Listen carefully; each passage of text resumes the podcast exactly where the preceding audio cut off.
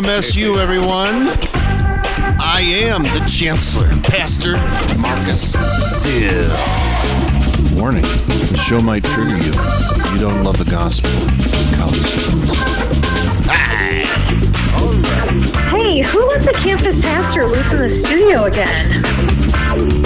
Zilly Zilly.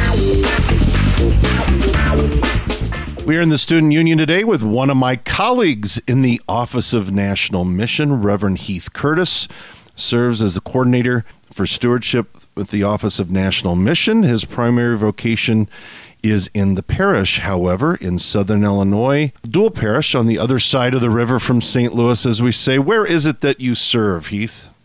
I serve at Trinity in Worden, Illinois, and Zion and Carpenter, Illinois. I've been here almost 15 years. I've been working with the Synod about seven years doing this work in stewardship, and I'm very blessed to be doing both. I'm thinking that was your first call. Was that Nearly, I call it. I call it my first real call. So right, right out of the seminary, I went and did some grad work in Chicagoland and served part time in an associate pastor position. Okay. Uh, sometimes I lovingly refer to that as my second vicarage.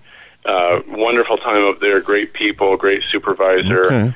and when uh, when uh, full time grad work, full part time ministry, full time family got to be a, a bit. Uh, Sure. Received this call down to Southern Illinois, and it's been great ever since. Well, excellent. As I always say, better to have uh, two calls than uh, than two wives. So This is absolutely true. absolutely true. They'll kick you out for that. yes, yes. No, so um, you know, stewardship has always been something really close to my heart. Um, you and I have talked about this before. I'm sure. You know, my my father had a position um, as a director or whatever the equivalent was back in the back in the day in the late '70s, early '80s as the stewardship counselor. I think they called him counselor uh, back in the day uh, for the synod. So I grew up in a stewardship home and. You've been doing a lot of great stuff. I know it's a little different in the COVID 19 world that we're in, but kind of give us a little thumbnail about what kind of things that you and um, your uh, partner, uh, Nathan, do in this regard in terms of stewardship for the Synod. Yeah, yeah. So, so the assistant coordinator for stewardship is Nathan Metter. He's up in uh, in the Sheboygan, Wisconsin area again, serving at a parish. And so both of us are in the parish, and that that was by design. How how our positions came together. The idea is, you know, two guys grounded in parish ministry who are, you know, we have to practice what we preach. We actually live this stewardship stuff. A lot of lot of uh, you know pastors are very nervous talking about finances, talking about money, talking about what the Bible says about these things. And so we help pastors and lay leaders understand what the scriptures teach in this regard and to teach it in a joyful way that's focused on the gospel.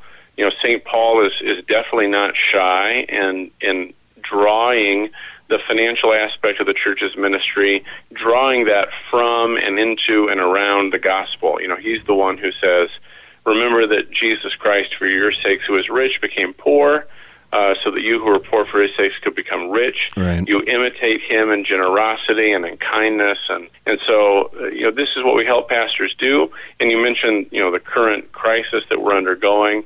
We're certainly finding that congregations who have done the hard work of teaching their people uh, about stewardship, about generosity, about imitating God and His giving nature are actually doing very well through this crisis.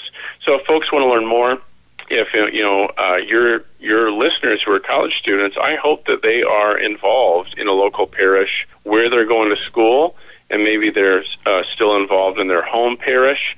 Um, I, I hope they're involved, and they're parish leaders too. If uh, pastors and parish leaders want to learn more, just go to lcms.org/stewardship. You'll find all our resources something that every congregation needs to be plugged into, and, and Nathan and I are eager to help. Well, lots of great stuff and appreciate what you're doing. I think it's great you're grounded in congregations yourselves and uh, can't commend uh, those resources enough. And, you know, stewardship is something that we don't think about uh, teaching college students. Uh, you know, we usually think, well, they're just college students. They're off. They're kind of uh, in a transition. They'll worry about this kind of stuff later. And of course, we're usually thinking finances and offerings and Yeah, giving. sure, right. But in reality, uh, I'll never forget the the first time I my campus, my former campus ministry in Laramie, Wyoming, uh, did a, a stewardship study similar to some of the things that you've done, but it was long before uh, your excellent stuff was out there to utilize. Did a little uh, semester study on stewardship, and I actually gave them offering envelopes. And I had one one gal nearly cry. She's like, I never thought that somebody would actually give me one of these before. she thought it was.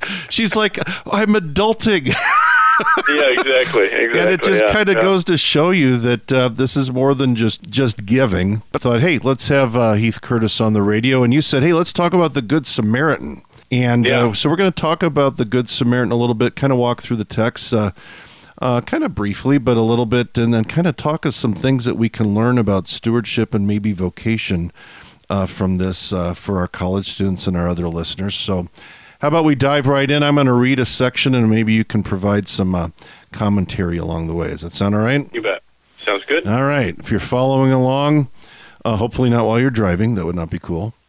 Um, but uh, Luke 10, beginning at verse verse 25, and behold, a lawyer. You always know it's going to be good when a lawyer's involved. A lawyer stood up to put him, Jesus, to the test, saying, Teacher, what shall I do to inherit eternal life? He said to him, What's written in the law? How do you read it? And he answered, You shall love the Lord your God with all your heart, with all your soul, and with all your strength, and with all your mind, and your neighbor as yourself. And he, meaning Jesus, said to him, You've answered correctly. Do this, and you will live. But he, desiring to justify himself, then said to Jesus, And who is my neighbor? So tee this up for us here. What's going on? Yeah, so well, probably at least two layers uh, of something is going on. You know, first off, he, you've got this guy who um, he comes to Jesus with a law question, and so he gets a law answer. That's the way what Jesus can rolls. I do? yeah, exactly. You know, and, and you think about the, the question itself is nonsensical. What can I do to inherit eternal life? Right. So, so it'd be like me asking you, Marcus Zill, what can you do, Marcus, to inherit the throne of England? Well, nothing. No. You, you are not a child of Queen Elizabeth II. You know, inheritance. And you would know because you're you're you're you're a Britishman. You're you're British. Yeah, I really am. I'm a real American, as, as you've probably heard me say. the, the, the Curtises have been in America since 1636, so no, out I the Indians for you Krauts who come 200 years later. Yeah, exactly. You've heard that speech, obviously. yes. If you ever want to get uh, Heath going, that's the way to do it. But no, Yeah, you can't obviously. inherit it. I got no claim to this crown. I got no, there's Right. nothing I can do. And so he should already know that his question is is off, right? What can I do to inherit? Something's off there. So one layer that's going on in this text is Jesus is poking this guy to try to to try to get him to realize he has set himself up for failure. Hmm. He's trying to do something that can't be done. And so he right he leads him along gently. All right, well, you tell me what what does it say in the law? You ask a law question, what can I do? Mm-hmm. I'll get okay, I'll give you a law answer. What does it say?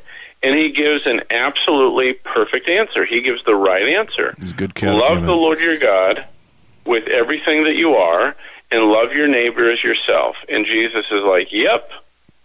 Do that and you'll live." Now if I said that to you, "Hey Marcus, just keep the whole law and you'll go to heaven." What would your response be? I'd be, dude, I'm screwed.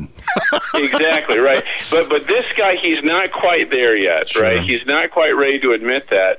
So he's got, you know, he's got one more. You know, you made a lawyer joke at the beginning. He's got one more, you know, looking for a loophole, right? So he's like, okay, well, who's my neighbor then? Because Okay. obviously he's he must have a bit of a, a of a sour conscience. You know, he thinks, well, I, think I, I'm not worshiping any other gods. I'm not worshiping Zeus. I'm not worshiping Thor. I think I got that licked. You got the first part down. He thinks. I got the first part, but what's this? Is there some loophole in this neighbor business? Yeah. And so Jesus replies and he says, Well, man was going down from Jerusalem to Jericho, and he fell among robbers who stripped him and beat him and departed, leaving him half dead. Now, by chance, a priest was going down that road, and when he saw him, he passed by on the other side. So likewise, a Levite, when he came to the place and saw him, passed by on the other side. But a Samaritan, as he journeyed, came to where he was, and when he saw him, he had compassion. He went to him, bound up his wounds, pouring on oil and wine. Then he set him on his own animal and brought him to an inn and took care of him. The next day he took out two denarii, gave them to the innkeeper, saying, Take care of him. Whatever more you spend, I will repay you when I come back. So, what's the point of the parable here? Well, I'll just go ahead and finish it here. When Jesus then, and this is his point at the end. So, hey, smart guy, which of these three, Jesus didn't say smart guy, which of these three do you think proved to be a neighbor to the man who fell among the robbers? And the lawyer said, The one who showed him mercy. And Jesus says, Go and do likewise. Right. So, so, so here's the thing about this parable. I think I think this is a classic case of people getting the wrong idea. It's fascinating to me how there are certain Bible passages where people get the exact wrong idea out of it, and they always do it in a in a positive way. They always they always take a true thing Mm-hmm. And, and, they kind of map that onto a, a, certain passage of the Bible that's actually trying to make a different point. So I think if you asked a lot of people, you know, you just told them, um, you know, my, my grandma back in the day on her camper was a member of the Good Sam's Club, right? You've seen those stickers oh, yeah. on the back of campers, right? All right. And it's just a nice community organization, and it's, you know, be, be nice to people. Because if you ask, you know, average Christian off the street or in Bible class this Sunday, and you just said, What's the point of the Good Samaritan? Who is my neighbor? I, I bet you dollars to donuts, more than ha- half of the people are going to say, The point of the Good Samaritan, who is my neighbor? Everybody's my neighbor. I should love everybody. I should be nice to everybody. When actually, that's not that's not the point that Jesus is making. Uh, the point that Jesus is making is much stronger and really and is and if we understand it is something that gives direction to our life. Hmm. And this is important for, for people all throughout their life. Um, whether you are living at home, whether you're in college, whether you're you know off adulting like we talked about earlier, this is a key concept. Neighborliness, and this is going to lead us to talk about the doctrine of vocation. Okay. Because here's the deal this parable, and it'll be easier if we understand the word neighbor in English, what it actually means. Um, the, the, word neighbor is two words, right? Nigh and bor. Bor means farmer in Old English, and, and you can in the word nigh you can hear right uh, near. Uh, hmm. draw nigh and take the body sure. of the Lord. If, if people remember that hymn, and so it so neighbor means the farmer who lives next to you, the guy you share a fence line with, the person you have to interact with, the person who's near to you. And it's interesting, that's the same meaning of the word in Greek. In the Greek New Testament, neighbor means near. It's the same in Latin. The Latin word is proximus. Mm, so, like yeah. approximate, right, close to the answer. Well, your proximus is the person who lives close to you. And so the point of the parable is when God puts this man who, who he's been robbed, he's been beaten, he's been left half dead, and then God, in his providence, brings that guy near to the priest and the Levite. They're walking on the road and they see him. What do they do? They unneighbor him. They cross the street. They walk away. They say, "I don't want to." Dr- God has put this guy in my path. I don't, I don't like the neighbor that you've given me, God. And that's exactly the thing. And instead, they might say, "What? Well, I want to go serve. Everybody's my neighbor. I'm going to go serve somebody else. I could." Ju-. No, no, no, no, no. Your neighbor is the person that God has put in your path, whether you like it or not. Um, you know, G.K. Chesterton. Uh, you know, a, a great book for for uh, especially. I mean, we're on Corona Chan vacation. All your all your college student listeners or their classes are going to be wrapping up early they're going to be looking for something to do this uh, summer. uh, a great book for, for anybody to read, but especially college students who are thinking about their future life. Uh, a collection of G.K. Chesterton essays. Um, Ignatius Press put it puts it out, and it's called Brave New Family. Yep.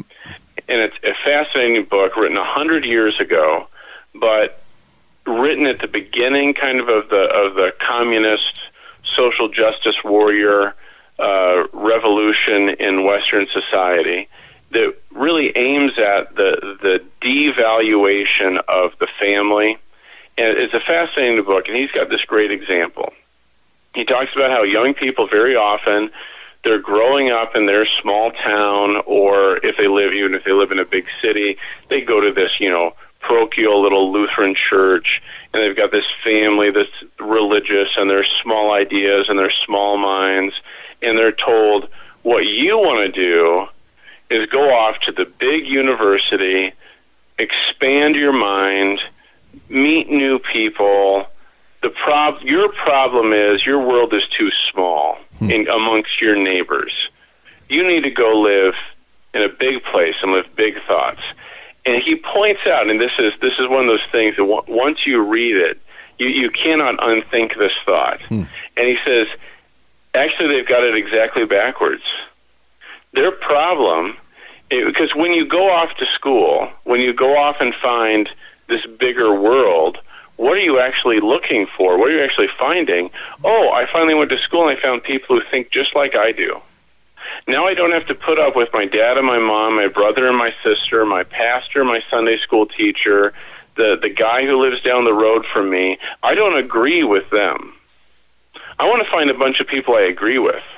These are my people. This is my tribe. These are my real family. Hmm. And and Chesterton points out what you've actually done is made your world smaller.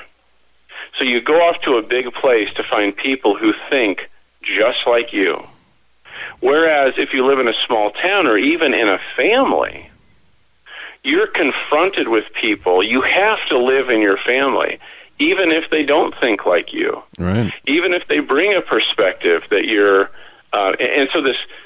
So at any rate, uh, to, to bring it back to the parable, Jesus is saying the the neighbor is the guy that God puts near to you, and the Samaritan accepts this neighbor and he says, "Okay, this is the guy that that God put in my path. Even though I'm a Samaritan and he's not, this is the guy God put in my path, hmm and I'm going to go and help him." And so, you know, especially in this time when all of us have been thrust in, you know, out of our comfort zone, into you know, away from maybe the neighbors that we would choose, right?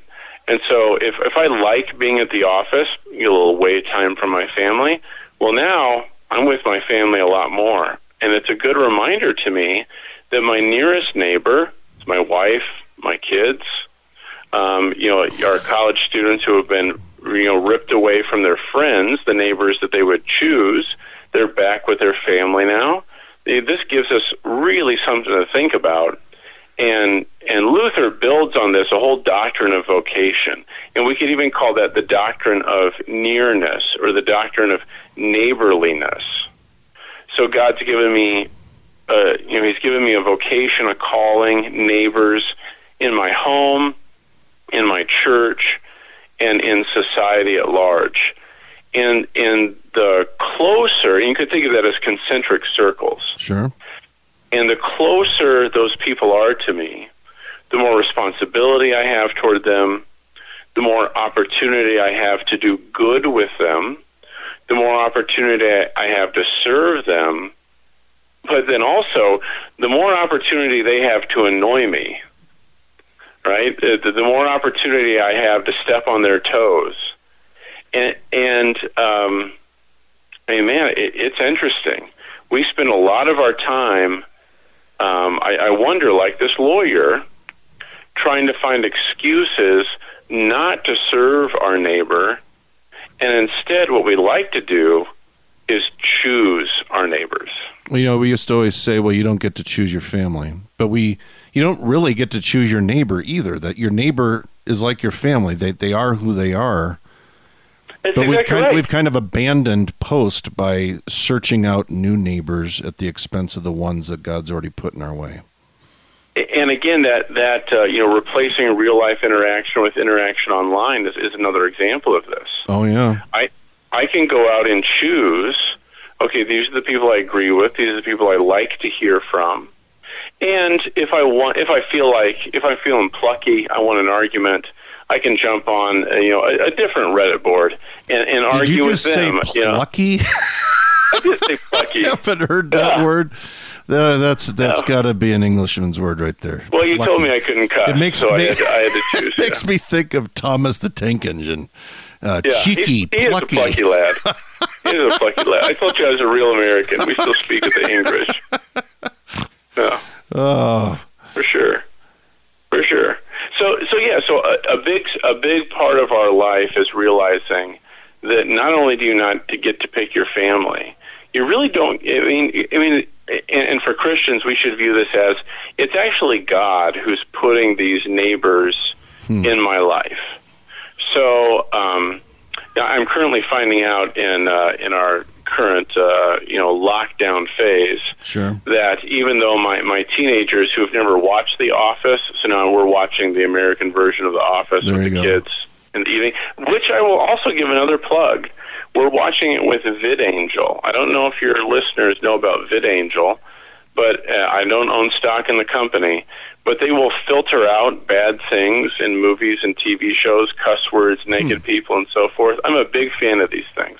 Is it like a is that like a is that like a streaming Netflix exactly. kind They'll of filter out. streaming So thing? I'm, watching The Office through Netflix, but I've got it filtered through VidAngel, so my kids they don't have to hear the cuss words. They don't have to see Jan Levinson Gould's uh, you know picture on the beach with Michael Scott, et cetera, and so forth. So I'm finding out that my kids, even though my teenagers have never seen the show, they know all the characters from memes online, right? and, so, and so this is so this is fascinating to me, and and, and it just demonstrates. It was another demonstration to me that people are, are online making their own communities, and it gets back to this criticism that G.K. Chesterton brings against all of us is that we love to pick our neighbors. Mm. We love to pick our tribe. We love to make ourselves comfortable.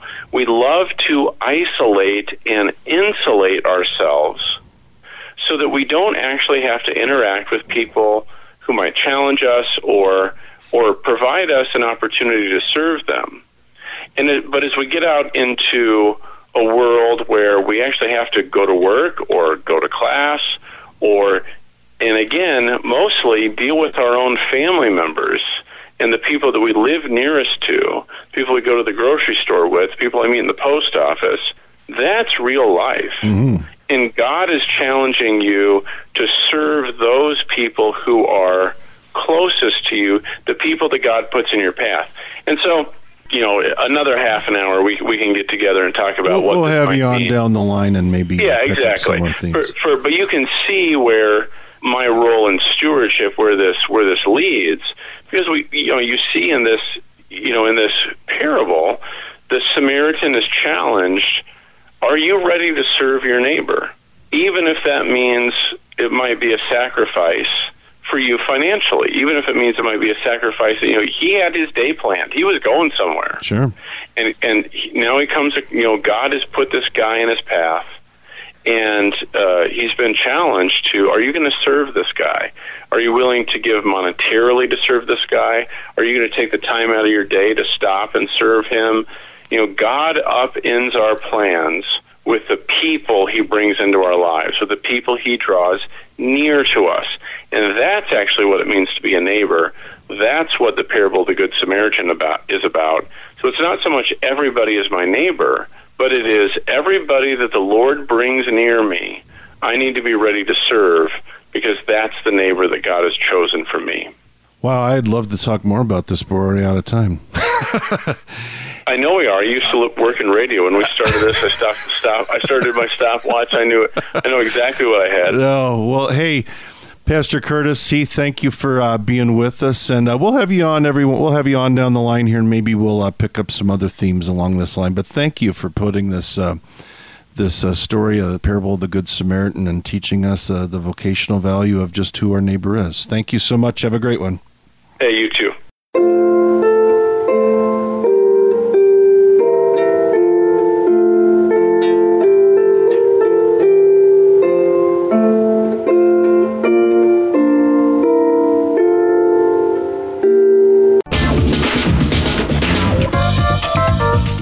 That's all we have time for here today in the Student Union. Check out the archives of this program at kfuo.org. Learn more about LCMSU at lcmsu.org. And remember, college is tough.